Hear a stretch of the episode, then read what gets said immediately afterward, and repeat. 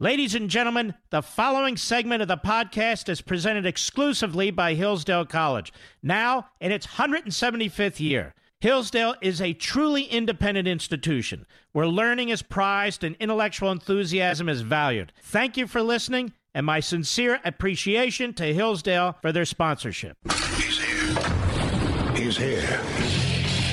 Now, broadcasting from, the underground command post, deep in the bowels of a hidden bunker, somewhere under the brick and steel of a nondescript building, we've once again made contact with our leader, Mark Levin. Hello, everybody. Mark Levin here. Our number 877 381 3811. 877 381 3811. Hey! Anybody at the State Department, the Defense Department, the CIA, or any of those departments and agencies who disagrees with the president's foreign policy, Adam Schiff and the Democrats in the House, with their pom pom boys and girls in the media, would love you to testify at the impeachment hearing. If you disagree with the president. So, all you Obama holdovers, Clinton holdovers, dug in bureaucrats, RINOs who populate our bureaucracy, Contact Adam Schiff because he wants to pile on. He wants a long line of bureaucrats and Democrats and all kinds of rats and the rest of it for his impeachment hearing. What he doesn't want is the individual he colluded with. The Democrat Party partisan CIA operative who was involved in trying to sabotage the president's election in 2016 who worked with a Ukrainian operative, a Ukrainian American who was working with the Hillary Clinton campaign, the DNC, the State Department, and the Obama administration generally, as reported by Kenneth Vogel, left winger at Politico in January 2017. They don't want anything to do with him. They don't want him exposing Schiff, Schiff staff, and his lawyers. They don't want exposed to the American people the extent to which there is a real live cabal colluding and trying to impeach your president, the man you voted for.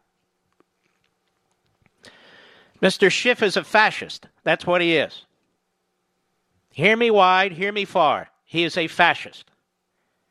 He is conducting a fascistic, fascistic railroad job.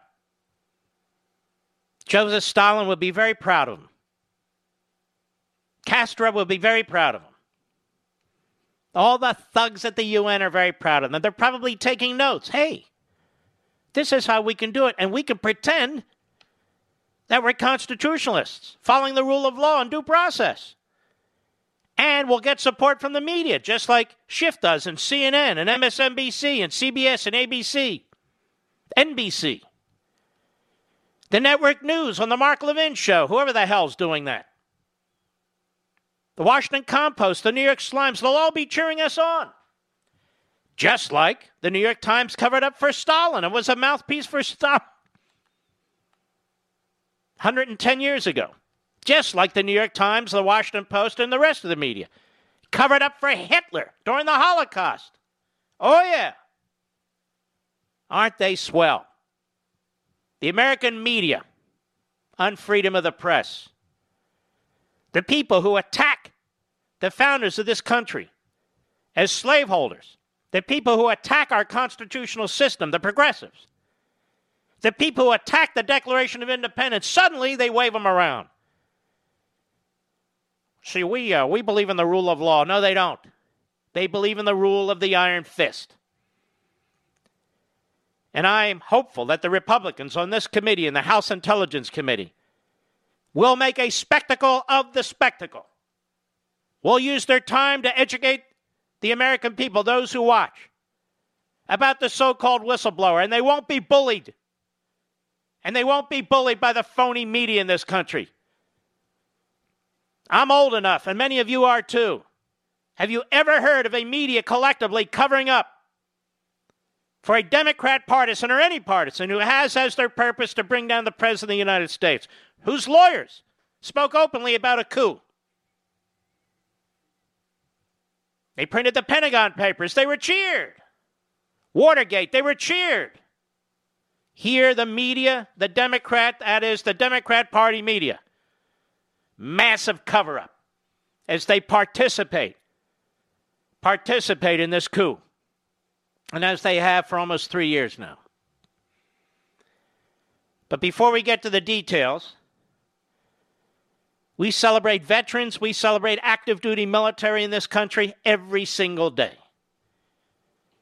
We don't even need a Veterans Day to celebrate veterans and active duty military on this program. I close the program thanking the men and women in the United States military. Because I've had family who've served in the United States military in the most horrific combat imaginable. I've had family who've been police officers. I have enormous respect for men and women who will put their lives on the line, foreign and domestic. Put aside potentially lucrative opportunities and careers, whose families have to suffer when they leave home and wonder if they're going to come back. But on this day, Veterans Day, we will play the military hymns on this country in honor of all who have served. And I now live in a county in Virginia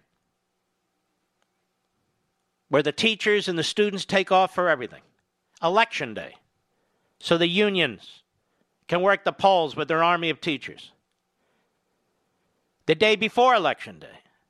So they can work the streets before the day before the election. And God knows what else. But now on Veterans Day, they don't take off. I wonder, are they teaching about our veterans? Are they teaching about the Revolutionary War and every war since? I doubt it. Mark Levin.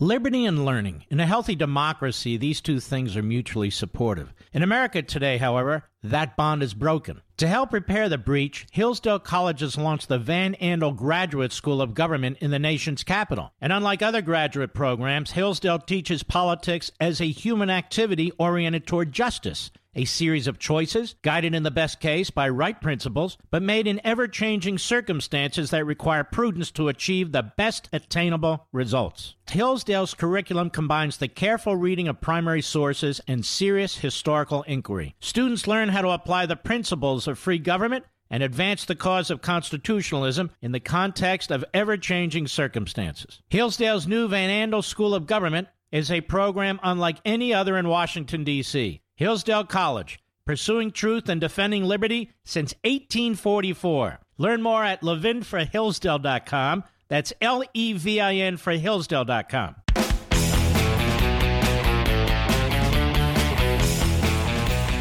So let me underscore this so even Media Matters Mediaite and Joe Scarborough can understand.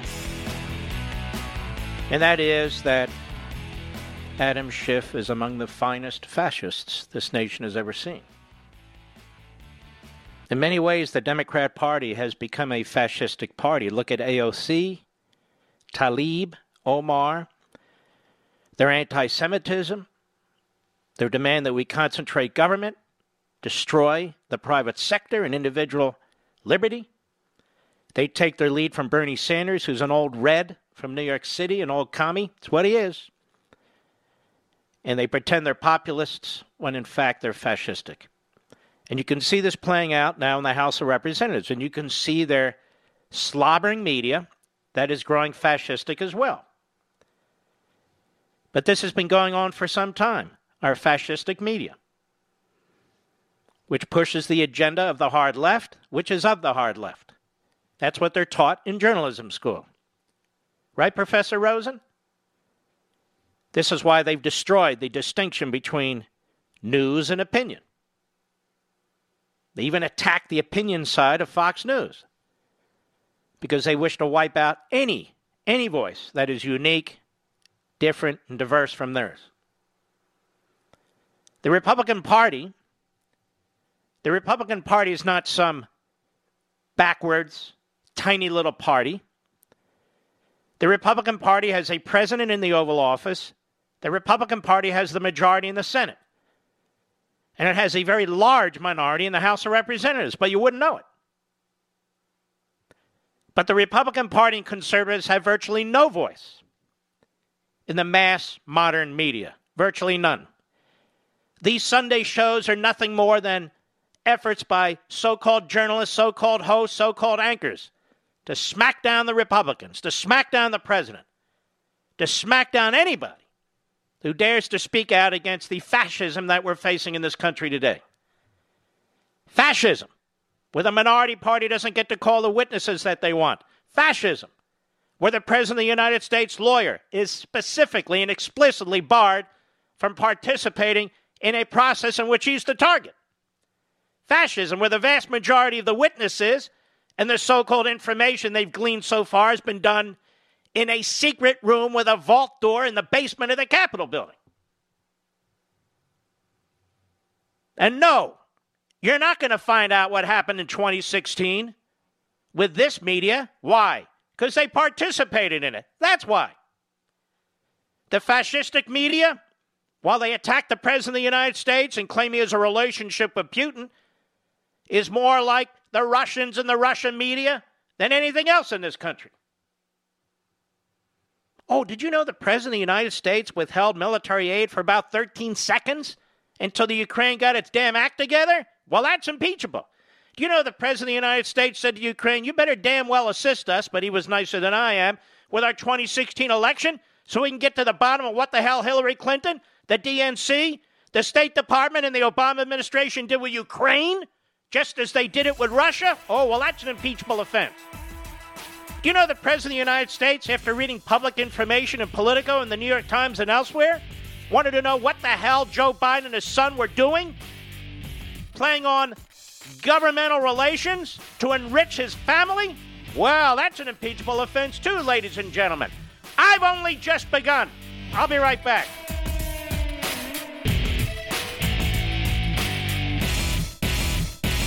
Since its founding in 1844, Hillsdale College has provided students with sound learning of the kind essential to preserving our civil and religious liberty. Now, I want to tell you about Imprimis, the free monthly speech digest of Hillsdale College. Imprimis is dedicated to educating citizens and promoting civil and religious liberty by covering important cultural, economic, political, and educational issues. First published in 1972, Imprimis is one of America's most widely read publications in support of liberty, with more subscribers, 3.9 million, than the Wall Street Journal and the New York Times. And recent Imprimis publications have addressed issues like free speech, the regulation of big tech, mental illness, and the American medical insurance system. And because America's founding principles are so important, Hillsdale offers Imprimis absolutely free of charge to anyone who requests it. That's right, you can subscribe to Imprimis for free. Here's what I want you to do. I want you to visit imprimis.hillsdale.edu for your free subscription. That's Imprimis, I M P R I M I S dot hillsdale.edu. Welcome to Hillsdale.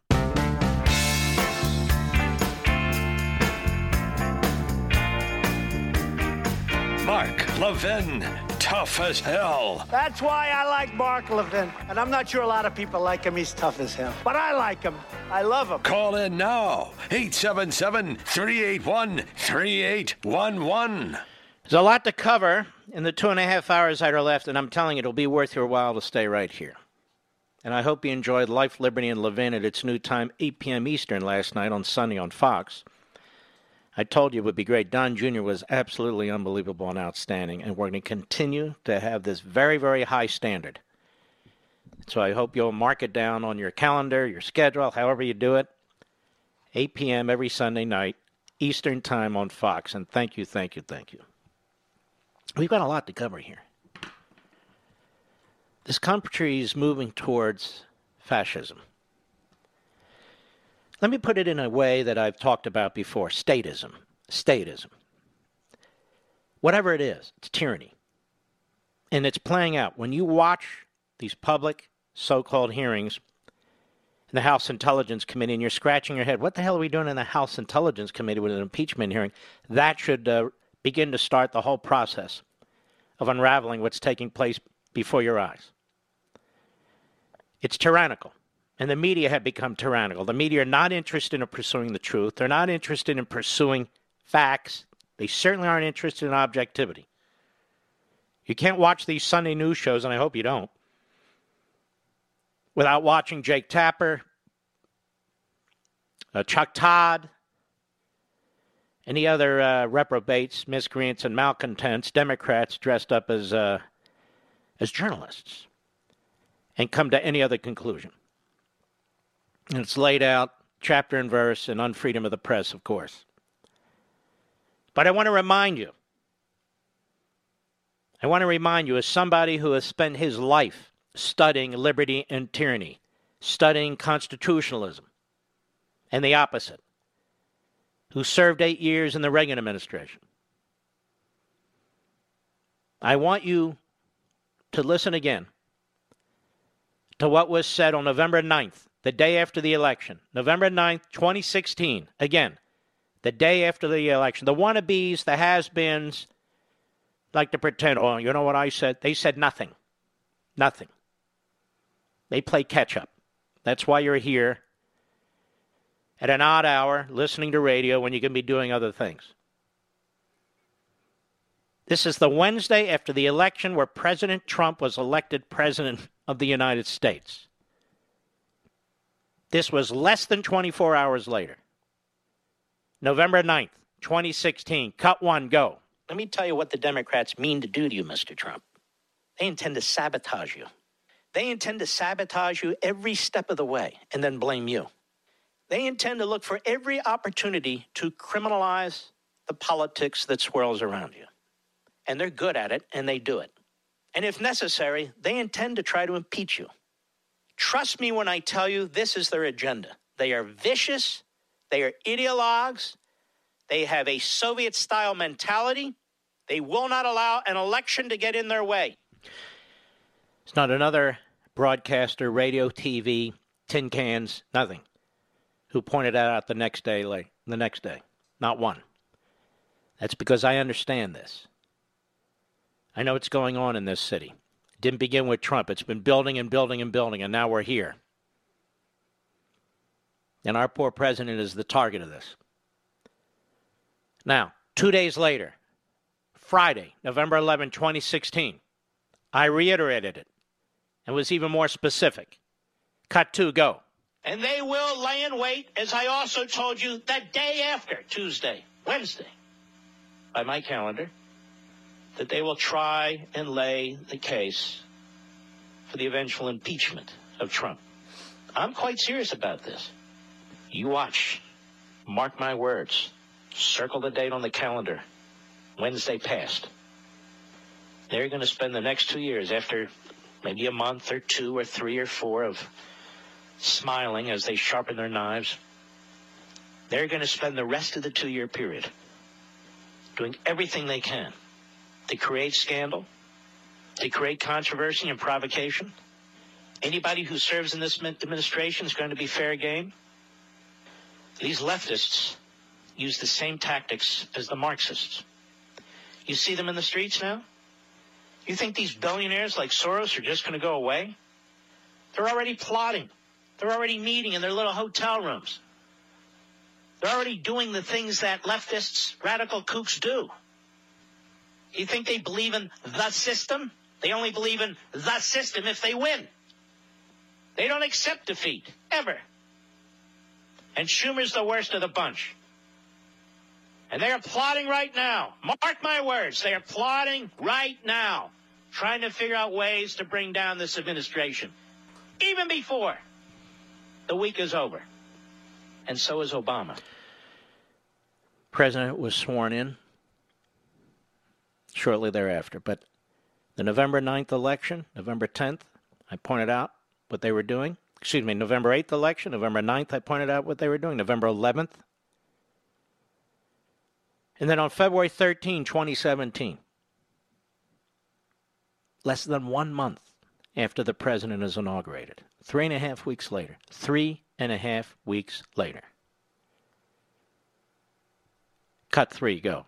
All of Trump's staffers don't have clean hands. All of his administration officials don't have clean hands. A lot of this stuff comes from the inside, but a lot of it comes from Obama holdovers. That's the plan. I'm telling you, they're coordinating this. Schumer holds back as many of these cabinet officials as possible. The Obama flunkies have weaseled their way into the bureaucracy, and they have no intention of leaving. You've already read, and we talked about it last week, of these clandestine avenues of communication within the bureaucracy because they don't want to be found out by the president or by people like us through the Freedom of Information Act. This is a silent coup. Stop. That's what it This is a silent clue. That was the first time this was raised in modern times. I know I get ripped off all the time. It's okay. It's not the point. The point is the fact. Three and a half weeks after the President of the United States was sworn in, I said, This is a silent coup. I did not coin that term. This term was coined in a book written about Watergate several decades ago. But that's not why I used it either. A silent coup as opposed to a violent coup. A silent coup going on in the shadows of the bureaucracy, the shadows of Washington, the shadows of newsrooms, the shadows of Capitol Hill. A silent coup where the conspiracists are, the colluders are. This is a silent coup. February 13, 2017. Can you imagine if this show were during the day, Mr. Producer? Oh, my Lord. Go ahead. This is an effort to, whether you agree with all his policies or not, and I don't agree with all his policies, but I do agree with several of them. Whether you do or not is not the issue. The point is, we have like an underground or a shadow government going on here. We have two former presidents who do not know their place because they are relatively young men, or they were when they're president, and they are, may I say, Clinton and uh, Obama, really punks. That's the way I view it. Very immature narcissists and nihilists. And they're not going to allow something like an election, particularly through the Electoral College, to get in their way. Bill Clinton's furious his wife didn't win, even though he's mistreated her more than any other human being on the face of the earth. Barack Obama's furious that Hillary didn't win because now he's concerned about his agenda, not about America, not about the country. So that was three and a half weeks after the election. Silent coup. I'm laying it out for a reason, and you'll understand. Just stick with me. Nikki Haley was on CBS Evening News yesterday. Why she goes to CBS, why she goes to the Washington Post, I don't know. We've tried to get her on Life, Liberty, and Levin for over a year. She distanced herself from us. Now they want to come on and hawk her book, and now I'm less likely to bring her on because if you're going to go to the Washington Post and CBS News, then good luck. That doesn't mean what she said isn't important.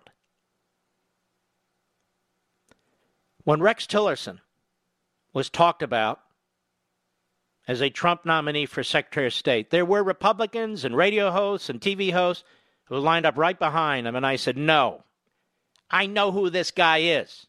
He's trouble. He's with the James Baker crowd. The James Baker crowd. The apologists. The appeasers.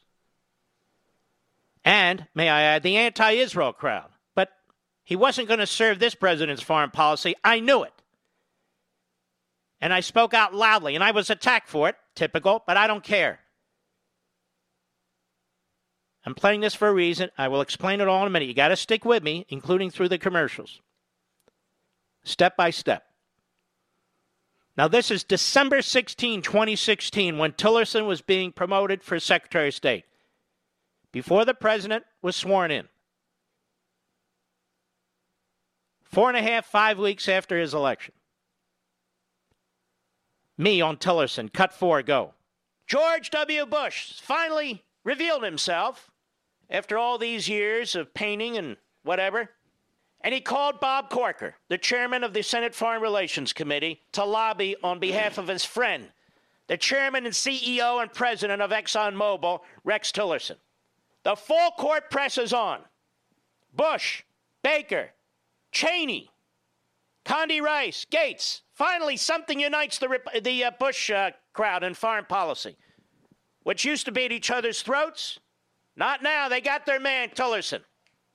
Tillerson is a patsy for Vladimir Putin.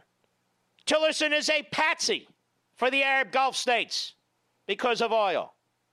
Tillerson is a grave threat to the nation of Israel as far as I'm concerned. And I might add, he's a grave threat to this nation for a number of reasons. All right. Now, when we come back, a lot of this will make sense. A lot of it makes sense to you already, but for others, Nikki Haley on CBS Evening News. And we're going to spend time. How did Mark know? Within 24 hours after the election, that they were trying to indict or impeach the president. How did he know? People talk about, well, the Washington Post, 19 minutes after the president was sworn in, talked about impeachment. Really? Within 24 hours of the president's election, I knew where they were going. A day and a half later, I reiterated it. I know where they're going with this. Three weeks after the president was elected, I said, this is a silent coup. This is a coup. It's already underway. It's already underway. I said no to Tillerson. No, no, no, a thousand times. But my brothers and sisters in the media, oh, he looks pretty good. I'll be right back. Mark Levin.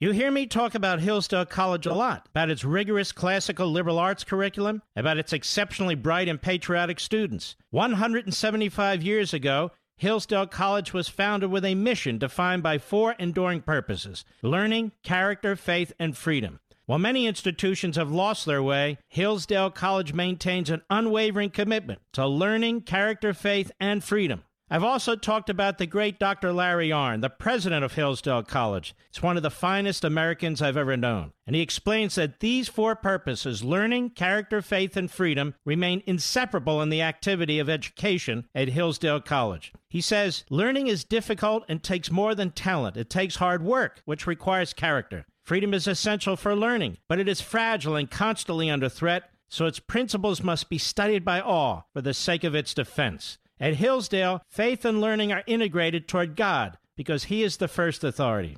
Folks, if you've ever wondered why I love Hillsdale College, now you know. Visit hillsdale.edu. That's hillsdale.edu for more information. Hillsdale College, pursuing truth and defending liberty since 1844. Remember, that's hillsdale.edu, hillsdale.edu.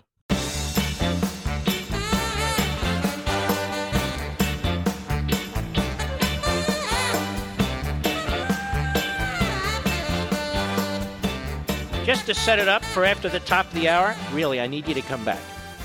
You're going to say, you know what? I needed to come back. We have a long attention span, me and my audience. We're not leftists. Oh, what are you going to do for me today? What are you going to give me today? Who are you going to screw over today? No, we don't do that. So we're going to play Nikki Haley in her interview with the uh, leftist anchor, Norah O'Donnell, CBS News. That's where she decided there in Washington Post to launch her book. I don't get that. Good job, publicists. And uh, but what she said is important. What she said is important. This guy Tillerson, never good. Never good. Silent coup. I told you about it. Three, three and a half weeks after the election. They try to impeach this president. I told you within 24 hours of his election. November 9th. I reiterated it two days later. And by the way, if there's a host out there that did it earlier, by all means, play it for us. We're all ears. By all means, tell us how brilliant you are because you didn't. And when we're done with Nikki Haley, among others, we're going to really dive deep. Or to say it in proper English, dive deeply. Deeply, right, Mr. Producer? Yes. We're going to dive deeply. What is this administrative state? What is this swamp? It's as if people just heard about this. Say what?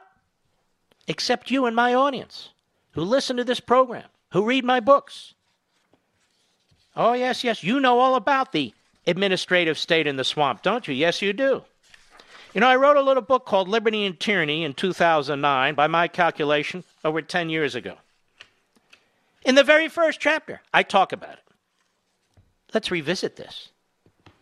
In 2012, I wrote a book called Ameritopia. You may remember that book about the tyranny of utopia, Plato's Republic, Thomas More's Utopia, Thomas Hobbes' Leviathan, Karl Marx's Manifesto, Communist Manifesto. You might remember that.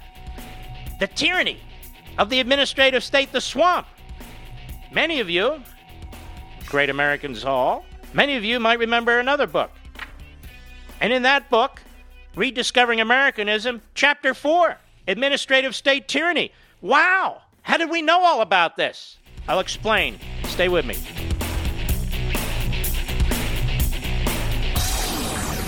From the Westwood One Podcast Network.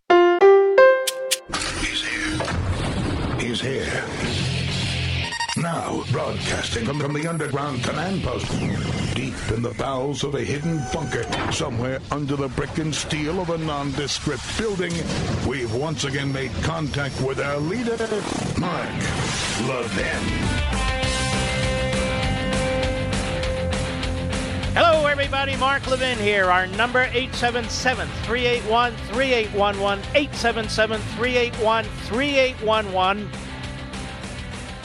While tyranny's on the move, you'll see it in full display in the House Intelligence Committee, which is actually the House No Intelligence Committee, starting, I believe, Wednesday. Wednesday. You'll see how fascism presents itself wraps itself in the rule of law, wraps itself in the Constitution, wraps itself in the people, wraps itself in history while it's destroying all. While it's destroying all. And I want you to realize something.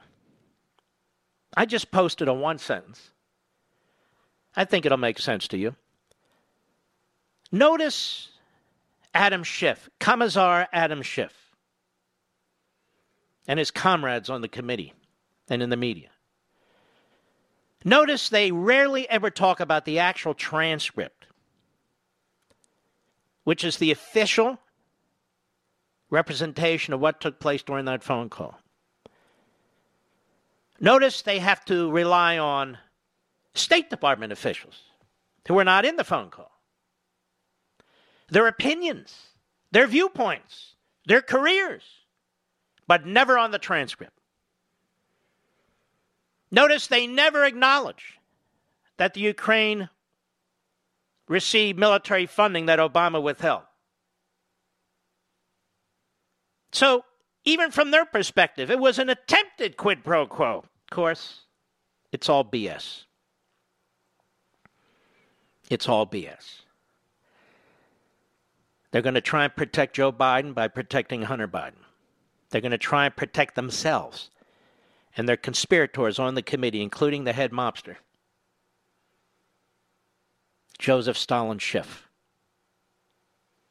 by not allowing the whistleblower to testify. They throw out the biggest flunkies they have. This guy Himes from Connecticut, Swalwell from California.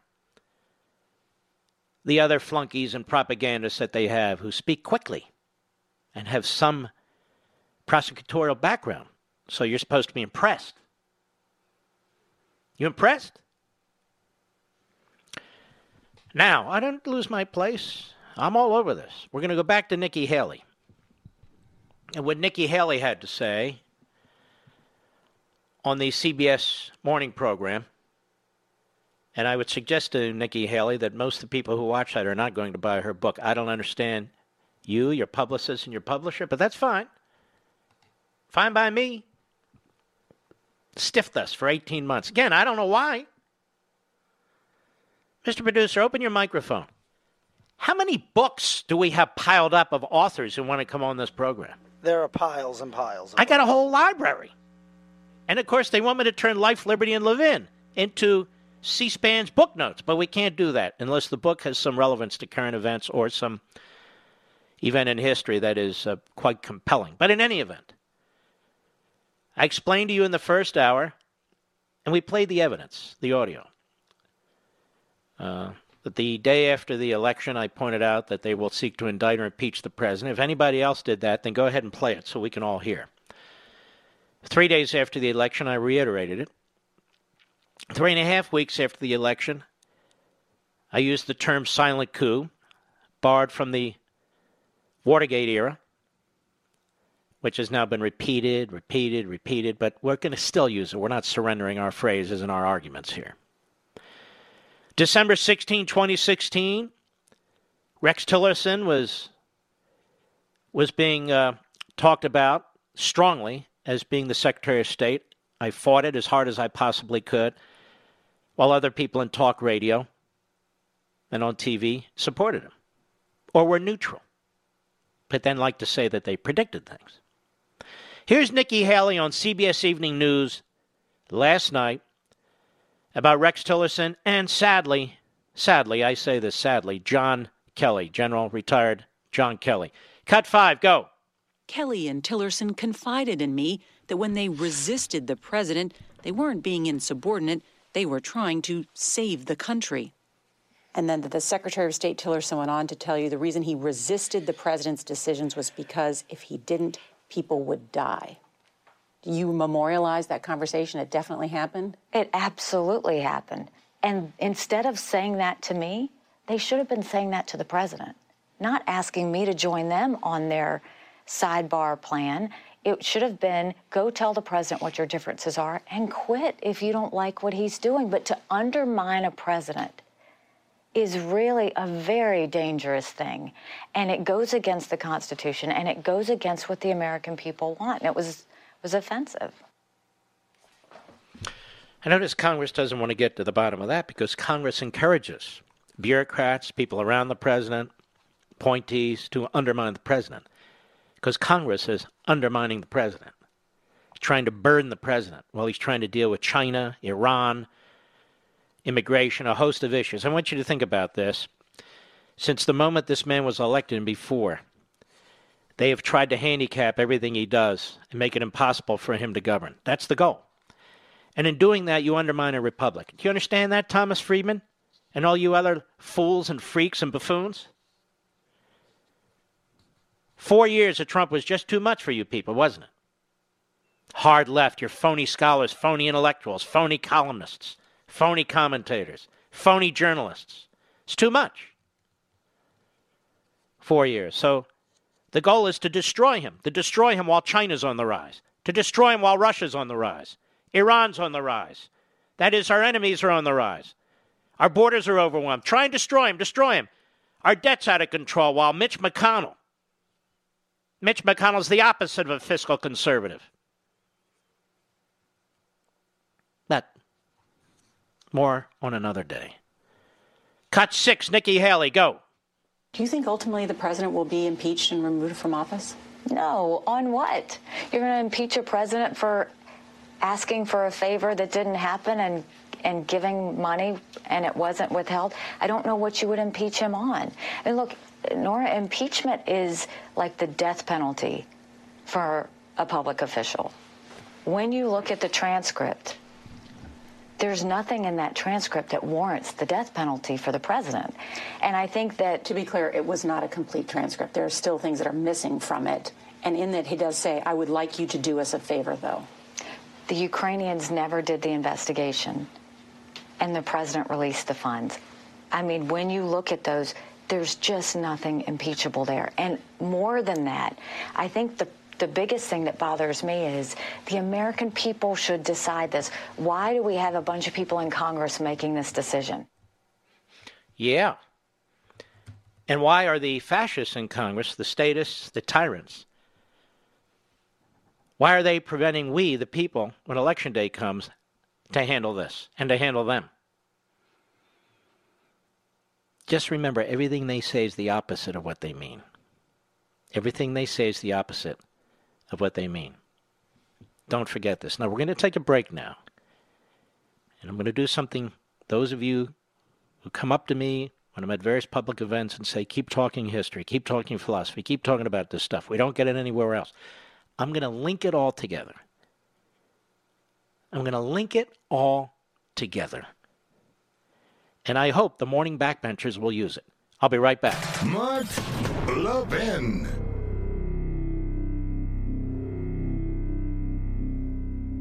Do you know what we do at Levin TV on the Blaze TV network? Well, we give you intelligent content you won't see anywhere else. We just did a deep dive into the genius of federalism, which is a big word that the left apparently just learned last week. History and current actions have shown us that so called progressives will use any crisis to further their big government agenda. Small businesses continue to be hurt while the left holds them hostage in order to gain more power over each and every American. There's nothing more important in these times than the facts, and that's exactly what you get on Levin TV. Smart people like you deserve smart programming, but remember, we can only continue to produce this type of programming if you continue to participate. Right now, we've made it easier than ever before. Just go to levintv.com, L E V I N TV.com, and enter promo code Levin to get $30 off your annual subscription. That's 30% off, and that's just over $5 a month for the most amazing shows and programming available. That's levintv.com, promo code L E V I N.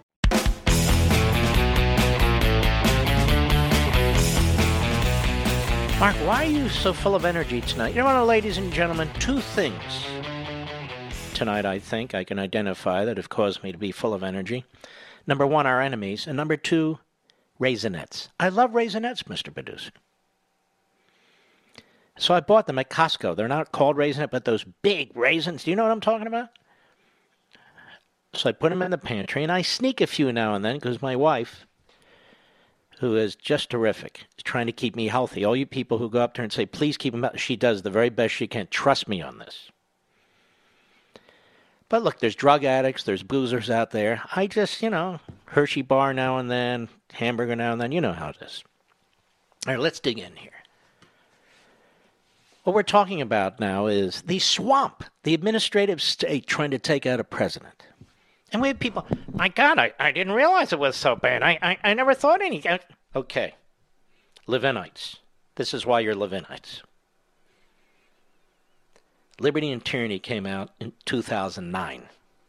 1.5 million copies. By far the most successful conservative book written since Conscience of a Conservative, I think. So the most conservative, uh, successful conservative book in half a century. It's not about me. See, it's about conservatism, liberty, and tyranny. And I'm still a proud conservative. There are some people who talked about conservative most of their careers, written about it most of their careers, and now they back off. Very bizarre. And so I started it this way. In the 1930s, during the Great Depression, the statists successfully launched a counter revolution that radically and fundamentally altered the nature of American society. President Franklin Roosevelt and an overwhelmingly Democratic Congress, through an array of federal projects, entitlements, taxes, and regulations known as the New Deal, breached the Constitution's firewalls. At first, the Supreme Court fought back, striking down New Deal programs as exceeding the limits of federal constitutional authority, violating state sovereignty, and trampling on private property rights. But rather than seek an expansion of federal power through the amendment process, which likely have blunted Roosevelt's ambitions, Roosevelt threatened the very makeup of the court by proposing to pack it with sympathetic justices who would go along with their counter revolution. Although Roosevelt's plan failed, the justices had been effectively intimidated, and new justices, who shared Roosevelt's status began replacing older justices on the court. It's not long before the court became little more than a rubber stamp for Roosevelt's policies. The federal government began passing laws and creating administrative agencies at a dizzying pace, increasing its control over economic activity and hence individual liberty. It used taxation not merely to fund constitutionally legitimate governmental activities, but also to redistribute wealth, finance welfare programs, set prices and production limits, create huge public works programs, and establish pension and unemployment programs.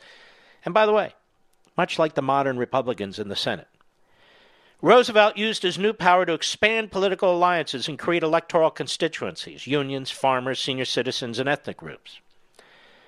From this era forward, as Ted Kennedy would say, era, the Democratic Party and the federal government would become inextricably intertwined, and the Democratic Party would become as dependent on federal power for its sustenance as the governmental de- dependence it would create. Ironically, industrial expansion resulting from World War II eventually ended the Great Depression, not the New Deal. Indeed, the enormous tax and regulatory burden imposed on the private sector by the New Deal prolonged the economic recovery. The significance of the New Deal is not in any one program, but in its sweeping break from our founding principles and constitutional limitations. Roosevelt himself broke with the two presidential term tradition started by George Washington by running for four terms. And his legacy includes a federal government that has become a massive, unaccountable conglomerate. It is the nation's largest creditor, debtor, lender, employer, consumer, contractor, grantor, property owner, tenant, insurer, healthcare provider, and pension guarantor. And yet the statist has an insatiable appetite for control. His sights are set on his next meal even before he has fully digested his last.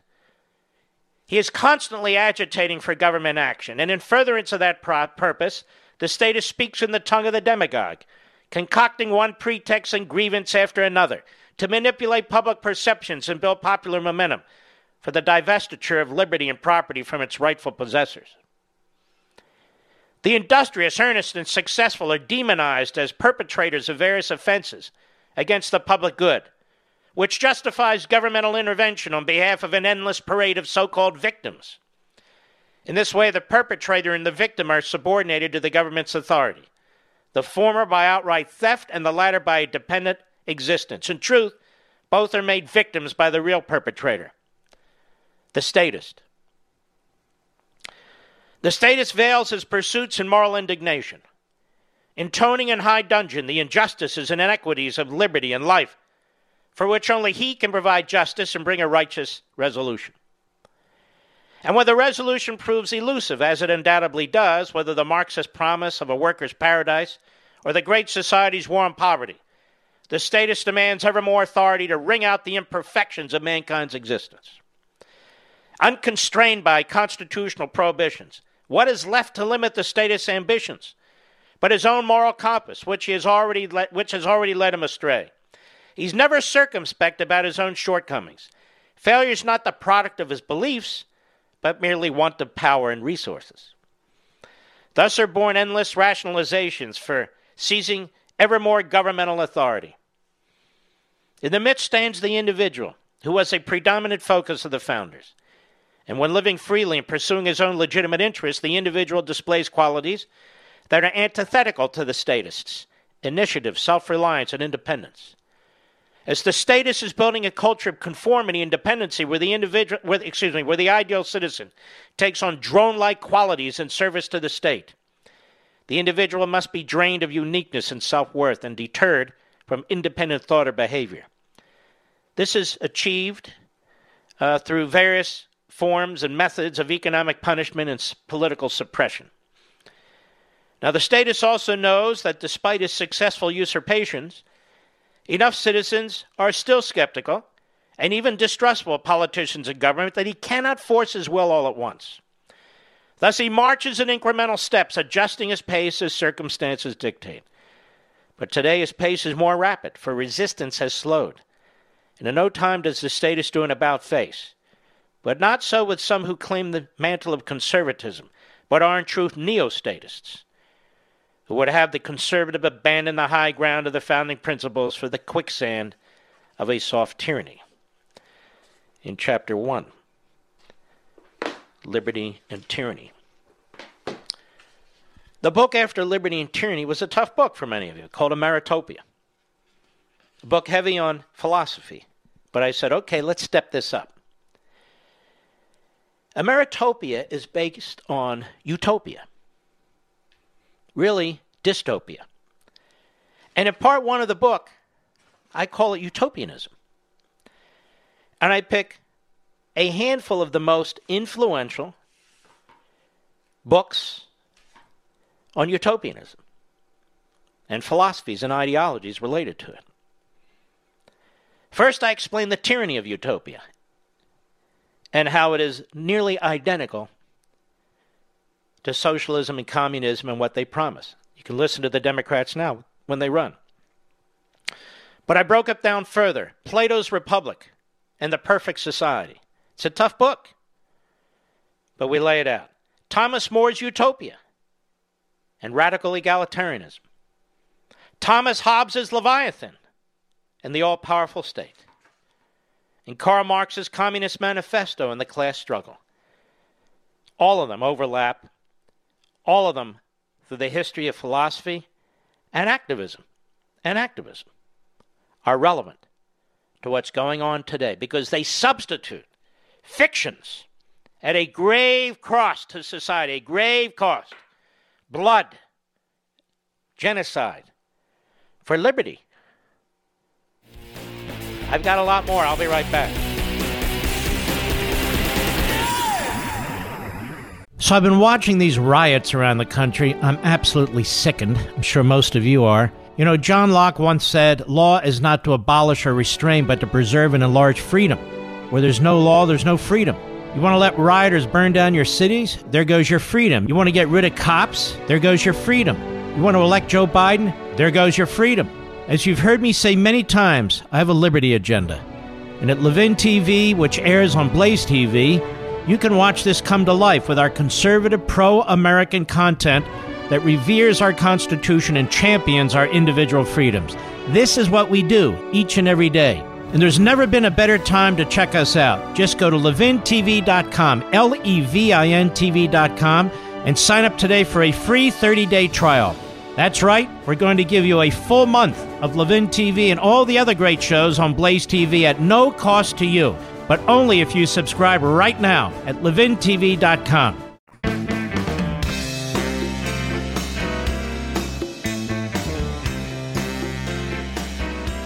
The establishment's worst nightmare. Mark Levin. Call in now. 877 381 3811. Now, we're even going to go a step deeper because we can handle it here on this program, can't we? In the next hour, we'll circle back to what's going on on Capitol Hill. We have a great guest at the bottom of the hour next hour, my buddy Brian Kilmeade. He's fantastic, smart, sharp, and hilarious. What else could you expect? It's enforced compliance season. So if you owe the IRS, you need to take action because the IRS can garnish your paycheck, seize your bank accounts, and put a lien on your house. Don't wait until it's too late. Call Optima Tax Relief while you still have options. Now, they've resolved over a billion dollars in tax debt for folks just like you. Optima steps between you and the IRS, fighting on your behalf to help stop the demand letters and aggressive collection actions so you can get back to your life. No one's more skilled at this, folks. No one's more skilled at solving tough IRS problems than Optima Tax Relief. They have experts. That's who they hire. Former IRS officials, top CPAs, top tax lawyers, you name it, real pros. And uh, you can call now and ask about the Fresh Start Initiative. They're there, one of the biggest breaks the IRS has ever offered. If you qualify, you could save thousands. You deserve a fresh start. Call Optima now for your free consultation. Free consultation. 800 499 6300. 800 499 6300. 800 499 6300. Some restrictions apply. For complete details, please visit OptimaTaxRelief.com. You know, Mr. Producer, the Raisinets police are now checking me out. Are you aware of this? The uh, the the the Raisinets police are at work as I speak here. All right, you ready? Stay with me the whole show. It's it's crucially important or I wouldn't be doing it, trust me. You know, I write these books. Everybody who writes book makes some money. I have like four jobs. Radio, my Fox show, my Levin TV show, and I'm an author. I don't write books for money. It's a lot of work. That's not to say I don't want the publisher to pay me. I don't do it for free. They're a big publishing house. But that's not my point the least amount of money I earn is from books. And it's the toughest toughest thing I do. I don't just churn out books. I try to churn out something that has a mission, a purpose, something substantive and yet compelling. So it takes me a year and a half or two years to write a book. But I do it to get a mission out there, to get some information out there. In addition to Ameritopia, one of the toughest books I have written very clearly at a graduate school level is Rediscovering Americanism and the Tyranny of Progressivism. But you folks read it, many of you. Over a quarter of a million copies. And this book came out in 2017. And there's a chapter on here, just as there was a discussion at length of liberty and tyranny, an entire section on Ameritopia called Administrative State Tyranny. Doesn't even mention President Trump, it doesn't mention any president. And this is a book that talks about Americanism, the progressive masterminds, and the philosopher kings, liberty and republicanism, liberty and property. But the center chapter is administrative state tyranny. And you're seeing it today. This is over 100 years of effort. If you've read Rediscovering Americanism and the Tyranny of Progressivism, you know exactly what I'm talking about. You know, the irony is in Liberty and Tyranny, I said, let's stop using this word progressivism, let's call it statism. Then everybody said, You're talking about statism. What about progressivism? So I swung, I swung back and said, All right, let's talk about progressivism, but understand I'm talking about the same damn thing tyranny. And as I point out in Rediscovering Americanism, which is my second newest book, obviously on freedom of the press is the latest. Obviously, I write as one would expect. There's no seamless symmetry among and between the various American progressives and certain of the principal philosophers who influence them. But there certainly are significant similarities of outlook and attitude toward mankind, economics, law, politics, and government. There is a zealous belief and commitment in re engineering both man's nature and his social environment toward egalitarian and utopian ends. And there is an affinity for centralized rule, whether of the fascistic or socialistic kind, some hybrid thereof, or some derivative thereof. For these reasons and others, the American progressive philosophers, intellectuals, and politicians uniformly disparage the principles of the American founding, as you're going to see during these impeachment hearings. The process. I've heard some news people say, well, they want to argue process. Process is everything. But they uniformly disparage the principles of the American founding, the American civil society, and the American constitutional system. Whether idealistic historicism, material historicism, historic dialecticism, material dialecticism, these are all the names they assign to these things that they philosophize about. Synthesizing of opposites, actualizing individualism, conscious individualism, egalitarianism, the social sciences, the behavioral sciences, etc the individual is swept up into and ultimately disfigured by a whirlwind of ideological concepts and impossibilities. As the oppressiveness and impracticability of progressivism spreads, the more hardline and belligerent become its proponents and enforcers. Ultimately, it leads to the unraveling of the civil society. Is that not what you're seeing?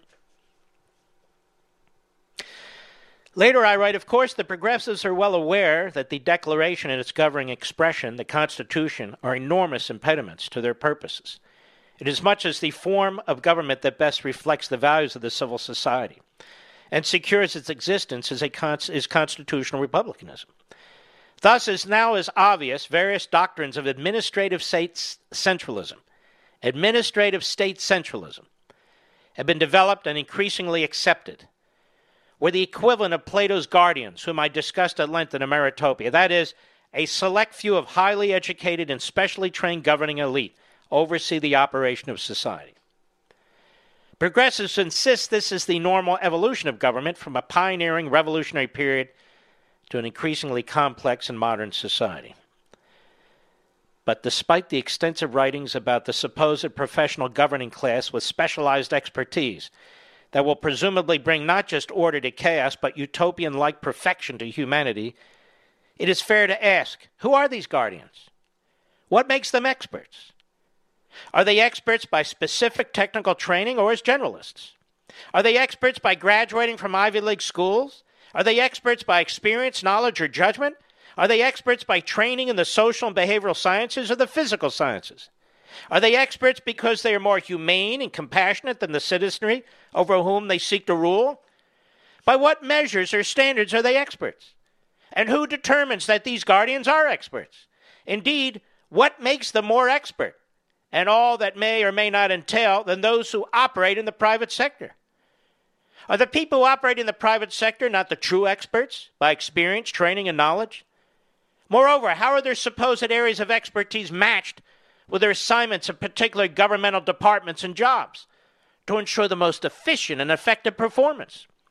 Are job placements based solely on expertise or other factors, including office politics? In fact, is not the purpose of the civil service and public sector unionization and intervening policies such as seniority, affirmative action, tenure, etc., clearly unrelated to, or at least potentially contradictory, of a purely merit and expertise based administrative system with experts? Later, I write The theology of the administrative science and historicism, after more than a century of progressive centralized government in America, has demonstrated in infinite ways that it is not a science at all, that they're not experts. The mass of present day administrative state is inflicted with extensive imperfections and dislocations. Its widespread shortcomings and deficiencies include enormous levels of waste, fraud, and abuse, extensive managerial incompetence and delinquencies, overlapping programs and red tape, and failed promises and objectives, all of which are documented in countless investigations, audits, reports, and one of my books, Plunder and Deceit. There's simply no validation of a vast, complex, modern society humanely and effectively managed by a centralized Leviathan reporting to a single chief executive, the president. And I go on. Let's see here. The administrative state continues to issue rules and regulations by the tens of thousands. So many, in fact, that even the most engaged citizen cannot possibly know what they say or mean. Nonetheless, he's compelled to comply under penalty of law. Paradoxically, progressives insulate themselves from effective reform or even criticism, despite their endless writings about social experimentation and learned ex- expertise. Their pursuit is undeniably ideological. Remember, progressives refute natural law, that is, the principle of eternal, transcendent moral law, truth, and knowledge, for they cannot control it. It is dismissed as either a passing historical footnote or an obstacle to social progress or it is ridiculed as gibberish. They revile the Constitution's limits on unified centralized power and its separations, a separation of powers formula. Now, you with me, Mr. Producer? We okay here? Probably losing half the audience. I'm almost done. Stick with me. Since the principles undergirding America's founding are beyond mortal law, they are beyond the reach of the progressives and the administrative state. So the war on the founding values, beliefs, and traditions was and is intended to, among other things, stop legitimate inquiry into the teaching of first principles or purposes. They're to be made intellectually and culturally off limits. Hey, climate change, and don't you dare be a denier. Consequently, what is left is only one acceptable and overarching agenda the progressive agenda. The only relevant political and historical discussion is about progressive ideas, and more specifically about their promotion secularism, value relativism, social experimentation, unified political power, but never about slowing the pace or altering the main thrust and trajectory of progressivism. And you see this in the media. The media there can be no serious consideration of constitutional limits on the administrative state, no serious debate about governmental spending and debt, no serious argument about the so called science of climate change, no serious discussion of effective reforms for governmental entitlements and programs such as Social Security, Medicare, or Obamacare, no serious thought of eliminating governmental departments and agencies. Ignorance is knowledge, and centralized power is progress. In truth, it is progressivism that is stuck in history and intellectually exhausted. The progressives' deliberate effort to denude the individual of his free will and uniqueness, to organize mankind by a growing and ubiquitous centralized authority and collective command into a conforming uniform mass, and to reject right reason and sober circumspection about true reform of the progressive project despite its manifest failures and dangerous boundlessness presents all the markings of a nihilistic, autocratic mentality. Unsurprising considering its ideological roots, but the disastrous consequences for the individual cannot be overstated. You're seeing nihilistic autocracy in the House Intelligence Committee and among the Democrats. You're seeing it within the media. You're certainly seeing it in the so called administrative state, which is out to destroy this president. Whether the upper levels of the FBI, the upper levels of the CIA, the upper levels of the National Security Council, the Democrat Party, the House Democrats, the media. These areas of civil life have been devoured and conquered by the progressives, aka the statists, aka the tyrants who dress themselves up as freedom fighters. I'll be right back. Mark Levin.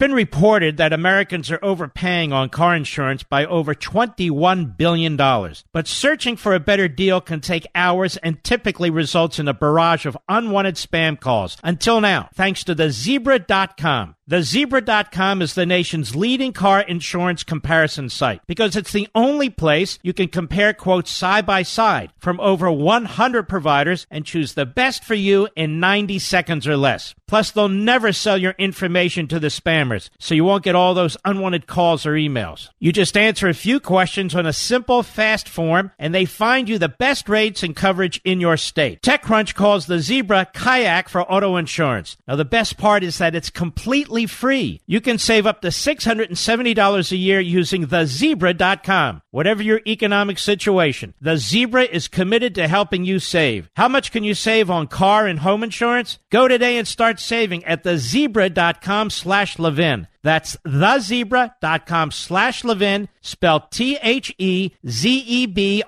dot com slash L-E-V-I-N.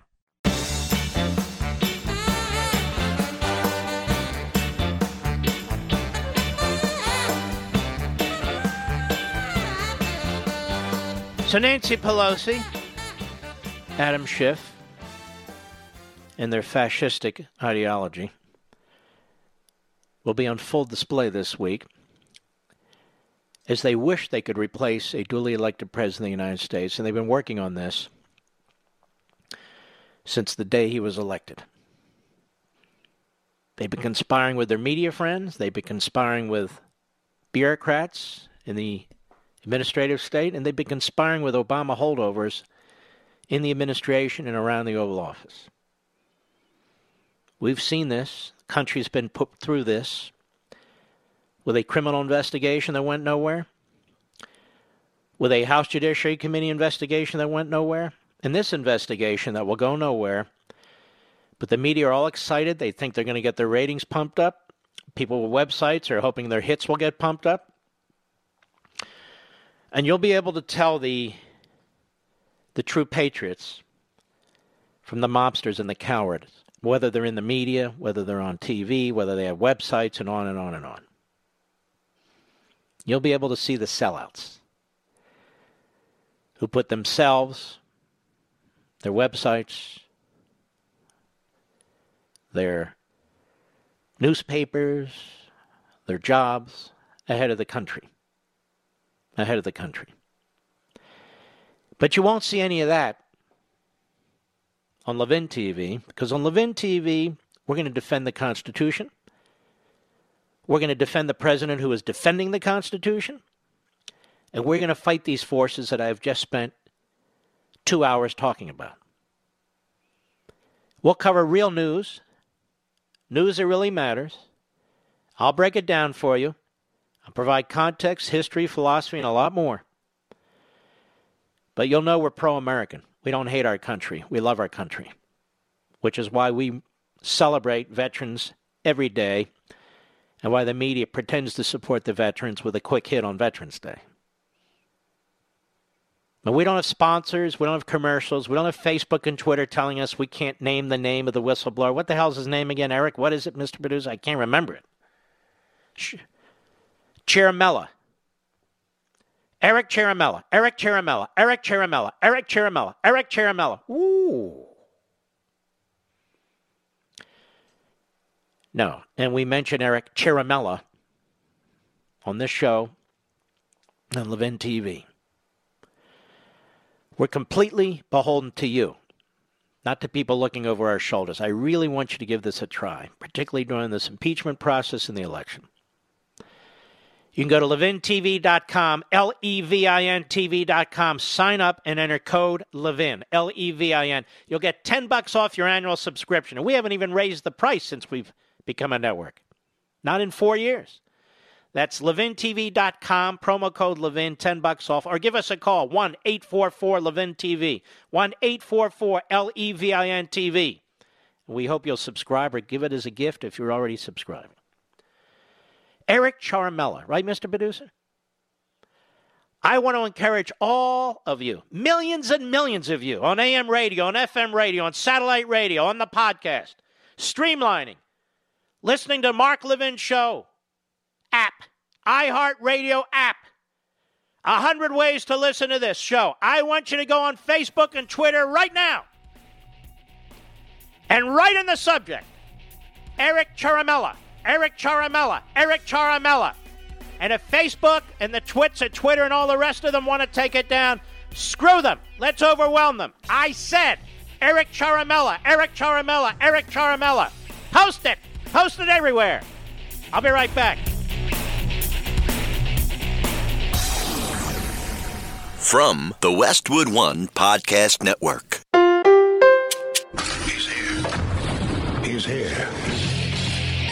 Now, broadcasting from, the underground command post, deep in the bowels of a hidden bunker, somewhere under the brick and steel of a nondescript building, we've once again made contact with our leader, Mark Levin. Hello, everybody. Mark Levin here. Our number 877-381-3811. 877-381-3811. Now, time for our fascistic media. We have CNN up front and center. Ron Johnson, who was on my Fox show a few weeks ago, very nice man, gentleman chairman of the Senate Homeland Security and Government Oversight Committee, very, very knowledgeable about what's been going on with Russia, Ukraine, among other things. And so he's invited on this show, the Sunday show, CNN, by Jake Tapper. And I would strongly discourage conservatives and serious Republicans from going on these shows. They don't have an audience. All you do is create fodder for their pathetic left wing kook websites and all the children that play over there. I'm just being honest with you. And here's a perfect example. Jake Tapper just kept interrupting the guy. Hat tip daily caller, cut seven, go. I've never heard the president say, you know, I want to, I want to dig up dirt on a potential 2020 opponent. You know, what I've always heard the president consistently concerned about is what happened in 2016. Now, why, why is he an expert on this? Because he was in a meeting with the president in May that they keep talking about him, Mulvaney, Secretary of Energy, among others, I guess and the president never brought up any kind of quid pro quo, quote unquote, or now they're calling it extortion. You'll see that in a minute because they want that. See, the Democrat base is so stupid. It's so stupid that they can use words and all that to influence them, and so they do, and the media help them. Stupid people watch CNN. Stupid people watch MSNBC. Stupid people watch Tuck Todd. And the rest of them. They just do. Go ahead.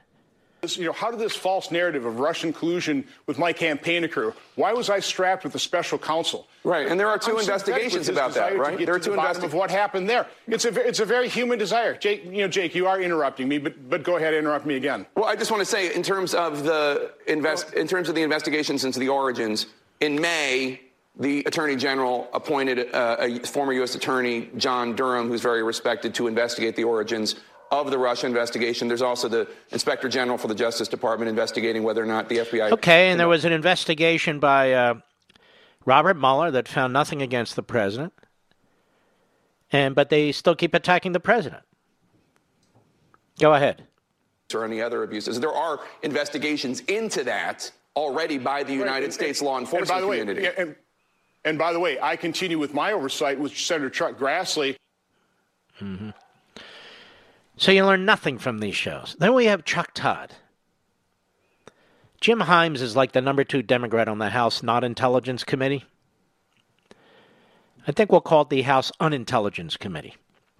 He's a Democrat hack out of the Nutmeg State, Connecticut, and they're all Democrat hacks out of there. But Himes is a, uh, a, a particular reprobate and propagandist. So, of course, Chuck Todd has him on. Chuck Todd will not come on any of my shows. You know, uh, three years ago, do we have that audio, by the way? Let's let's dig it up so we can play that for the world later. Three years ago, Mark Levin, uh, you know, he was invited on the show, but at the last minute he bolted. First, I don't know about the last minute, but if I didn't go on Meet the Press with Chuck Todd, it's because I either was sick or I needed to take care of a family member. Trust me, Chuck, I'm not running from you. Trust me, you're a joke. Anyway, go ahead. Are you at all concerned that um, your colleagues on the other side of the aisle um, may, may turn the process and, and make it such a hard process to follow for the public? Perhaps some might call it a sabotaging of the process, um, where it makes it more difficult for you to air your uh, air this public testimony. I, I don't even need to hear the Democrats' response because I heard the Democrats' question. Hey, uh, let me try my incoherent broken English. Are you at all concerned that your colleagues on the other side, I think we call them Republicans, you, anyway, may turn the process and make it a hard process to follow for the public? Yeah, the public's stupid, unlike, of course, the people who work at Meet the Depressed. All brilliant as I understand it. Perhaps I might call it a sabotaging of the process. You see, folks, the Republicans may try to sabotage the Democrats. You can't do that. Maybe they'll argue about process and witnesses and cross examination and the president's counsel being present and, and the right to choose witnesses. We can't have that. That's process. We're busy trying to remove a duly elected president, and all they want to do is sabotage us from removing a duly elected president. Yes. Meanwhile, Chuck, I've invited you on this program repeatedly, and you won't come on. And he was asked by two of my friends from WABC, Bernie and Sid, and they have a great show. I love the Bernie and Sid show on WABC. Bernie's an old buddy of mine, and Sid's a new buddy of mine, but they are hilarious. And uh, Schmuck Todd and Chuck Todd will go on their show, but he won't come on my show. And I believe it was Sid, wasn't it, Rich, who asked him about that? Go ahead. One of the guys on this station, you've heard of him. I think you've heard of him. His name is Mark Levin. So Levin uh, gets crazy that you come on with Bernie and I. I don't think he knows our relationship, you and I, going back a very, very long time. They go way back into the uh, New York Hitherlands, where I believe their families used to vacation together, Mr. Producer. Where in the winter it's cold beyond belief, and in the summer the mosquitoes are four inches long. They call that a vacation. I don't know what the hell that is. I run from that. But anyway, go ahead. But he's dying to get you on the show. Every time you come on with us, ah, why won't Chuck Todd come Sid, on with with all me? with all honesty, I can't listen to your show because of the time it's on, and it's not on my radio. I'd have to actually work and get online to do it. That's not why I asked Chuck to come on because he's on the Bernie and Sid show, which I think he should be. It's because Chuck is a fraud, and I want Chuck to come on my show and answer some questions, but he won't. Go ahead. So Mark Levin actually offered you an invitation to go on his show. Would you even consider it? Here's the thing. I invited him on Meet the Press three years ago and he canceled on me at the last minute.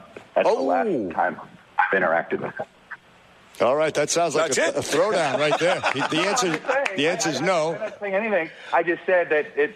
I, I don't know if he remembers history here, but and then he, you know, I look. I think he just decided he didn't want to go on. That's fine. It's a free country, but I, I just if you want to know the full story, there's the full story. That's a firm no. There we go. How is that a full story, Mr. Purdue? Full story of what? It's irrelevant. That's the flashing object, Chuck. I'll make it easy. I won't attack you, but I will dispute you. And I want to discuss a number of things impeachment, Ukraine, Russia, and climate change. Just four topics. impeachment, Ukraine, Russia, climate change. I don't want to discuss your haircut. I'm not going to get into any of that stuff. Nothing personal, but I will get into those things. What do you say? Come on my radio show. We want have other guests. It'll be fun. You'll show everybody how brilliant you are. Seriously, I'm sure you're brilliant. I don't know why not. You know, I want to also reiterate every single Democrat running for the Democrat nomination for President of the United States is invited on my radio show and or my Fox show and or my Levin TV show. We'd love to have you. I'd love to have you. Lizzie, Kamala, the Red, Buttigieg, everybody. We'll discuss economics. We'll discuss immigration. We'll discuss the Constitution. We'll discuss impeachment. Sure. We'll have a grand old time. We'll discuss Medicare for all or Medicare for some. Why not? We'll discuss a top, and you too, Castro. What's it? Julian Castro. Love to have you. Bring your twin brother along if you like. Sure. We'll discuss a 70 to 90% top rate for billionaires. I'm happy to do it. Whether there should be billionaires, let's have it. A wealth tax. Love to discuss a wealth tax. How about those pronouns? I'm not him, I'm not her, I'm it, I'm X, I'm A. Let's do it. In other words, the culture. Let's have a discussion about the culture. I think it would be wonderful, be very edifying. Rather than you're relying on these little clips from these Mickey Mouse operations set up by Dan Abrams, the legal analyst from ABC News, and his little phony empire that he's got going for him. All the little links now that you have on my buddy uh, Matt Drudge's website, attacking the President of the United States daily, 24 7, relentlessly. Little clips here and there. No, no, no. Come on the program. Let's have a discussion. Why not? I believe in equal time. It's very liberal of me. I'll be right back. Mark Levin.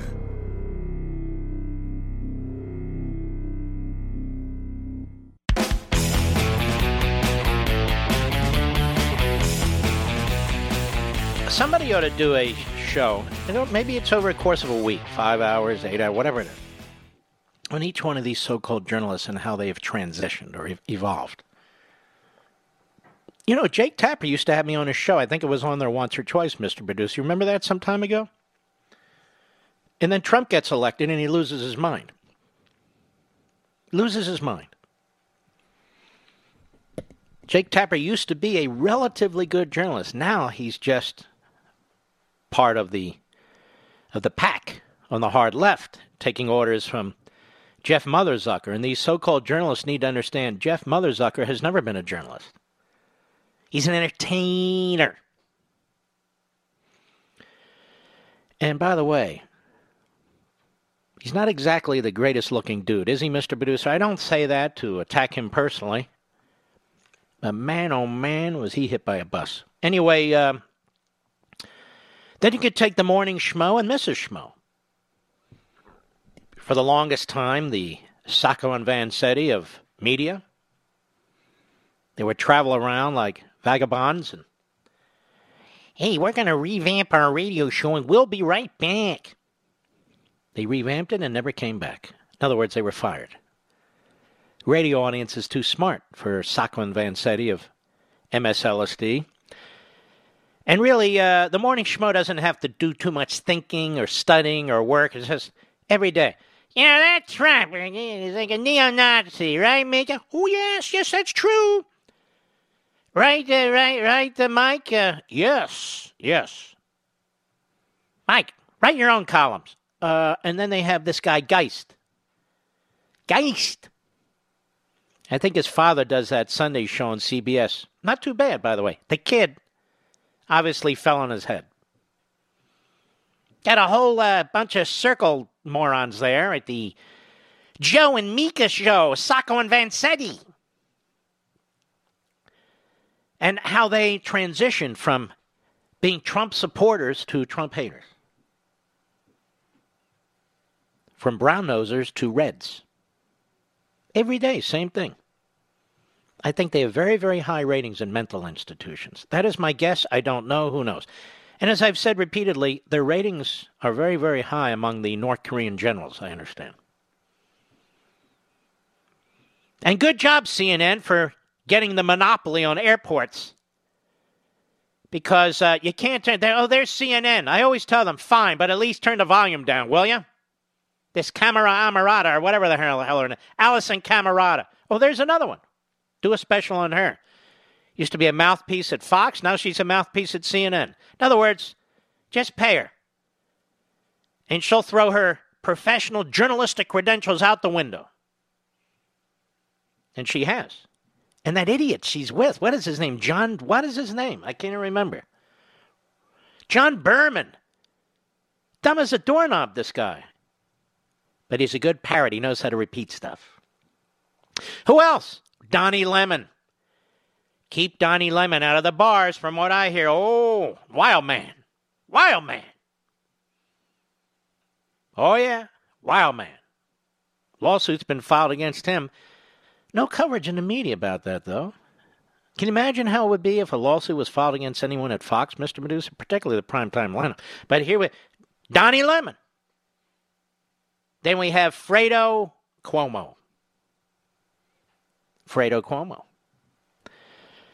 I'm not sure if he is the dumbest Cuomo. This uh, this governor of New York, he's one dumb dude. But he's a Democrat. Hey, Democrat, vote Democrat, Democrat. Anyway, you've got him too. I better be careful. Kilmeade's going to get nervous coming on this show, don't you think, Mr. Producer? I may chase him off by accident. I may chase him off by accident. That's not my goal, of course. And we can go down. There's Chris Matthews, Motormouth. Chris Matthews should be one of these guys, you know, these auctioneers. That's how fast he talks. 560, 730, liberal, Trump. That's Chris Matthews. Then Rachel Maddow. Conspiracy nut. Conspiracy nut over there at MSLSD. Gets the highest ratings because there's a lot of conspiracy nuts on the left. A lot of them. Highest ratings on MSLSD.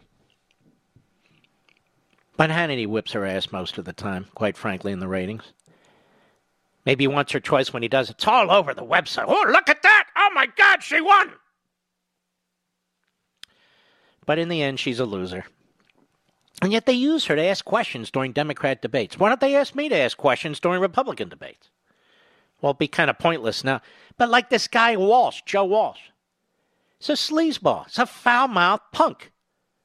And yet the left keeps bringing him on. Look at this. We have an opponent. Well, we need a. This guy Walsh supported Trump, now hates Trump, is a real piece of you know what. Piece of shingle. But he gets attention in lib media. That's the way to do it. Loser on radio. Couldn't get ratings, couldn't get a damn thing. Couldn't sell a book. Okay, I'm flipping left. That's where the action is. Like this guy, Max Boot. This guy, Max Boot.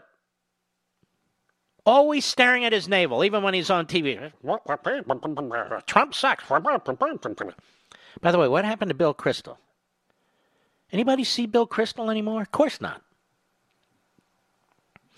You know, these people have kept their independence, Mark, unlike you. These people are really defending conservatism, or at least they're defending the integrity of our country and the integrity of the media, unlike you, Mark. Uh, no, they're not defending anything but their own simple ass personal interests. They're connivers. They're positioning themselves. They're trying to create a narrative that promotes themselves. That's what they're doing.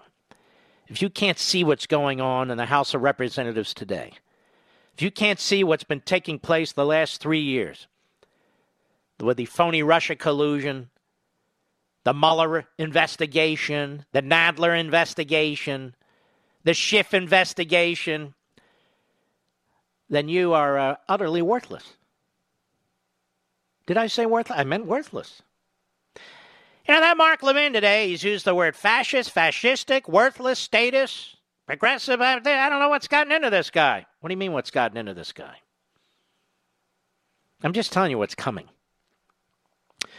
By the way, we've been monitoring this Media Matters. You know what that means, monitoring them? Every now and then, somebody sends us an email. It's incredible. Media Matters puts out something, and then the Huffington Compost, the Hollywood Reporter, Yahoo, there was one other. They regurgitate it. They just repeat it. This Media Matters really does the research for these other entities. It's incredible. And now it's even seeped into some of our formerly conservative websites that repeat basically what Media Matters says. It's true. All right, scheduled to be on the program, the great Brian Kilmeade. And by the way, that's Kilmeade with an E on the end of the name. Kilmeade. I'll be right back.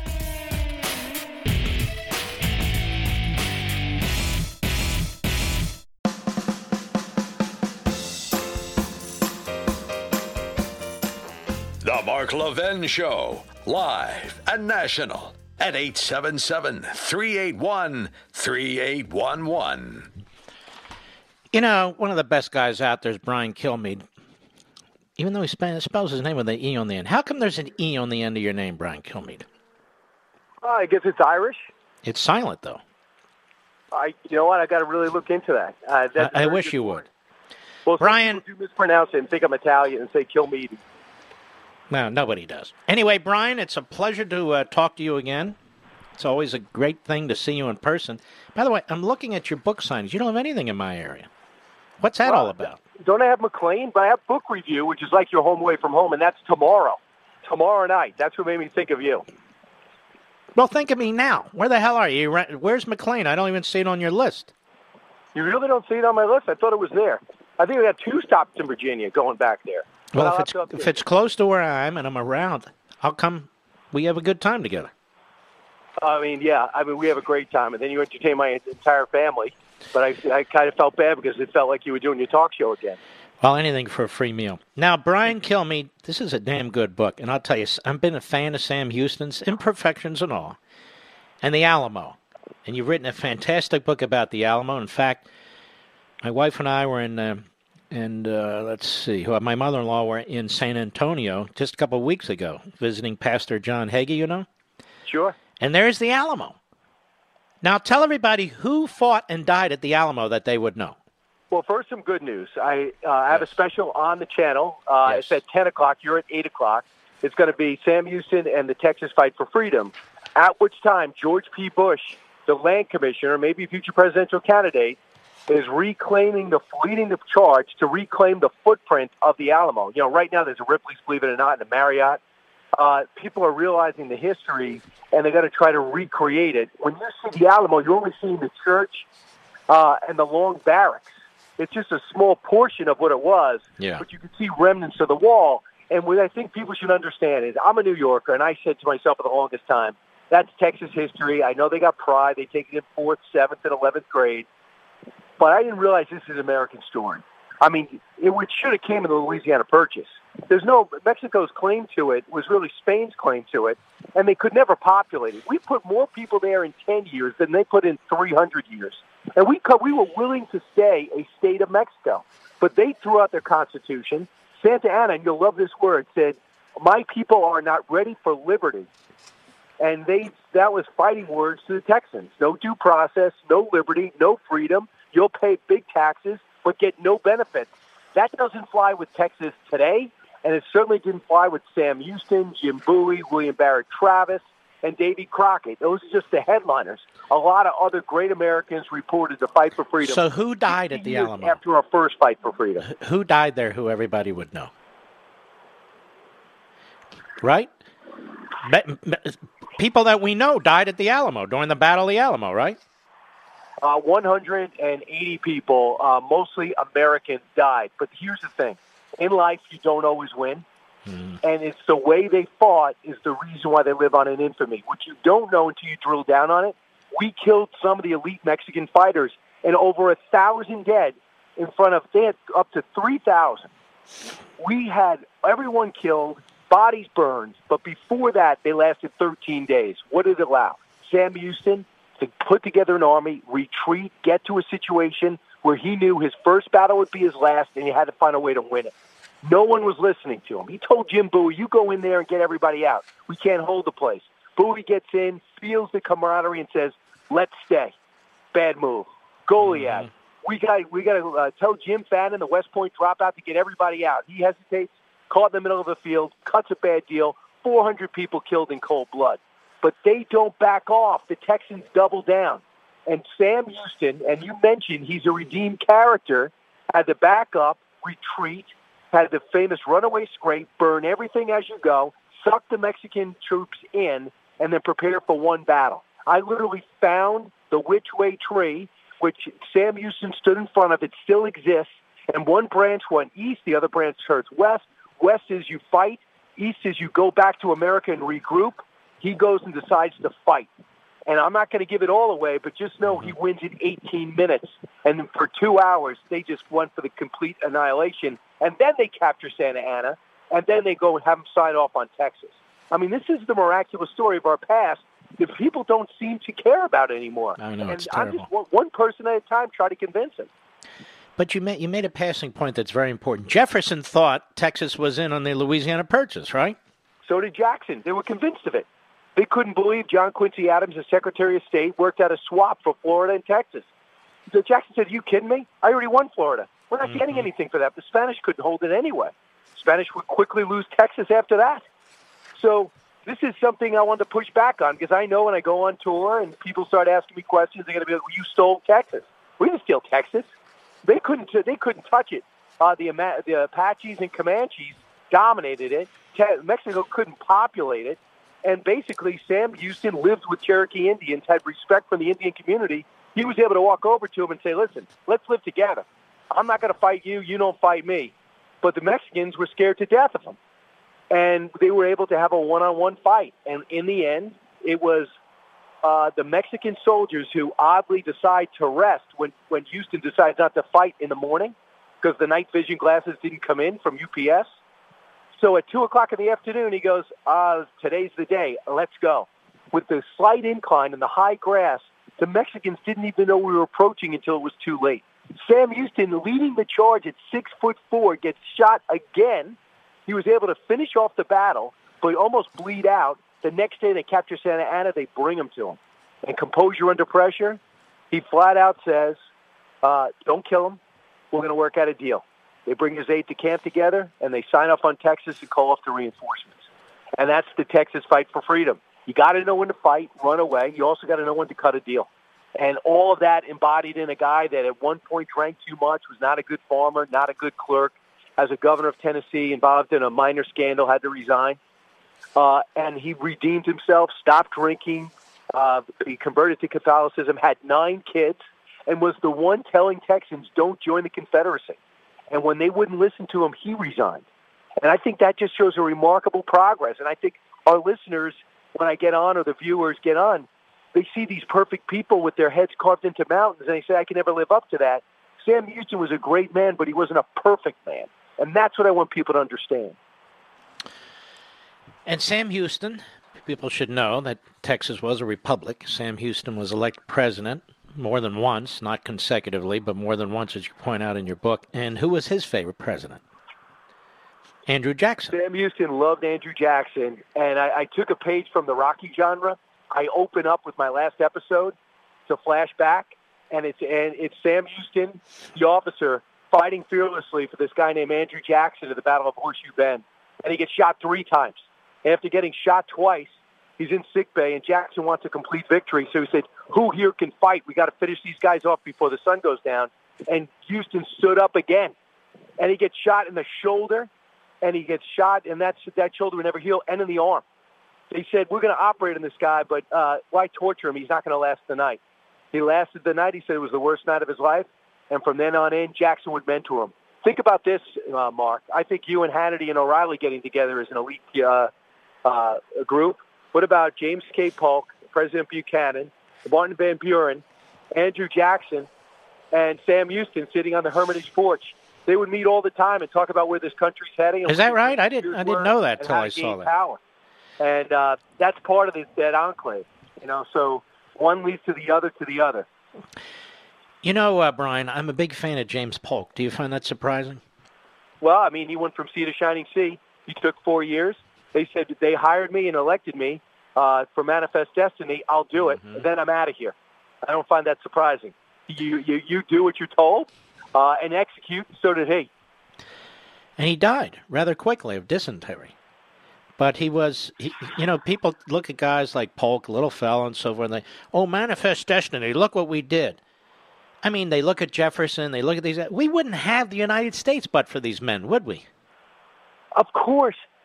And, and that's why in the beginning I wrote these books, and I thought, wouldn't it be great to sell a few? But now I write these books because I really feel like I'm on a mission to tell Americans how special this country is, what it took to win it, what it took to hold it, and what it took to grow it. How dare we look back at these people and judge them by the standards of paved roads and airplanes? These people didn't even know what they were buying. They were moving west. This place was empty. They moved back. The Europeans moved in. People came from all around, and they just wanted an opportunity. They didn't want a thousand dollars. Didn't want baby bucks. Uh, they didn't want free Social Security. They weren't blaming rich people. They just got an axe, a gun, and a rake, and earned a living. And that's the attitude we got to get back to. They weren't perfect. I have news for you. We're not perfect. This generation's not perfect. We live with what we have. 2008, famously, Barack Obama said marriage is between a man and a woman. Now, if he said that, he'd be looked at as a horrible person. How could he even run for office? Was he a terrible person in 08 and a genius now? You're a victim. You're somebody in your times. By the way, the uh, you do have a book signing at Tyson's Corner Barnes and Noble. I'm just telling the uh, Levinites out there. It's December 8th, Sunday at noon. If I'm around, I'm going to come by. Well, I'll provide transportation. That's okay. I drive my own car. Just get a piece of cake and come by and say hello. Well, I don't forget book review tomorrow, and then over to Philadelphia on uh, Wednesday. Where um, in Philly? I might as well run for office while I'm doing it. Yeah. What what bookstore in Philly? Actually, I'm at an event uh, in uh, uh, in Philadelphia, so I'm going to be interviewed by a local uh, TV station there. People are going to come in, buy a book, and there's still some seats available. And then out to Nebraska, Omaha, Lincoln, uh, and then over to San Antonio. The book is Sam Houston and the Alamo Avengers, the Texas victory that changed American history. It's linked on Mark Levin Show Facebook, Mark Levin Show Twitter. It's on Amazon.com. You know, you have a way of writing books that are very compelling. You're a storyteller, aren't you? I do it. I, you know, listen, I, I cannot write for Harvard professors. I'm not smart enough, but I, I love talking about this. And every time I have trouble, I know you you write on your kitchen table and sometimes in longhand every word.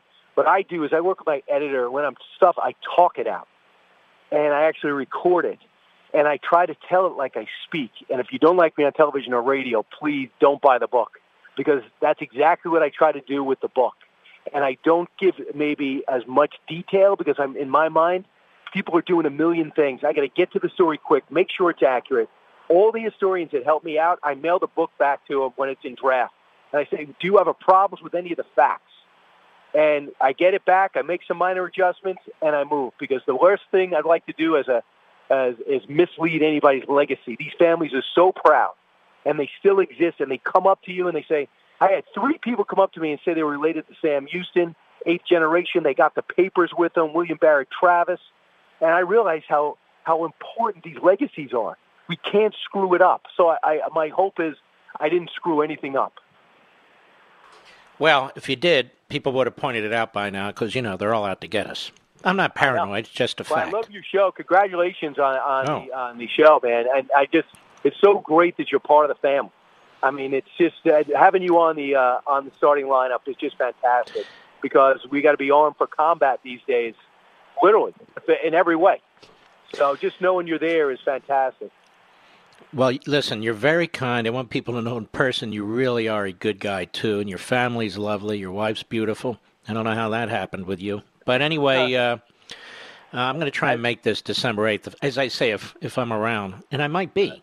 So uh, I, I- unless you don't want me, I mean, I don't want to screw the thing up, you know. Uh, believe me, if I say Mark Levin's going to be there, I'm going to be signing for two days. That'll be great, and we'll uh, rip out your uh, uh, whip out your book as well. It's all right. We we don't. And we get a complimentary glass of wine after. I drink ginger ale, but that's okay. You can have my wine. Listen, Brian Kilme, this is a great book. All your books are great, but I really enjoyed this. The Alamo's been something I've really been interested in much of my life, and you provide you provide enormous information, detail that I certainly didn't know anything about. And I want to thank you very, very much for coming on, folks. I want to strongly encourage you to get this book. You're going to find it fantastic. Sam Houston and the Alamo Avengers, the Texas victory, victory that changed American history. Brian Kilmeade. You all love Brian Kilmeade. By the way, what do you think of Chuck Todd? Uh, uh, forget it. I'll ask you another time. I think he's terrible. I think he's absolutely incensed by the existence of Donald Trump as president. He's make, he's embarrassing the legacy of Tim Russert, and uh, I find the show v- virtually unwatchable. Well said. And he won't come on my show. I just want to have a discussion with the man. It's really appalling. All right, brother. Brian Kilmeade. It's linked everywhere, folks. Please get your copy. Perfect gift also for Thanksgiving. God bless you, brother. There he goes. It's a good man. All right, Mr. Producer, I got to find it. My printer doesn't work, ladies and gentlemen. I've bought like three of them now. I'm just, I'm not, I'm not proficient in these things. It's really quite appalling. All right, Mr. Producer is very angry with me right now. Why don't we take a break and we'll hit this when we return? I'll be right back. Mark Levin.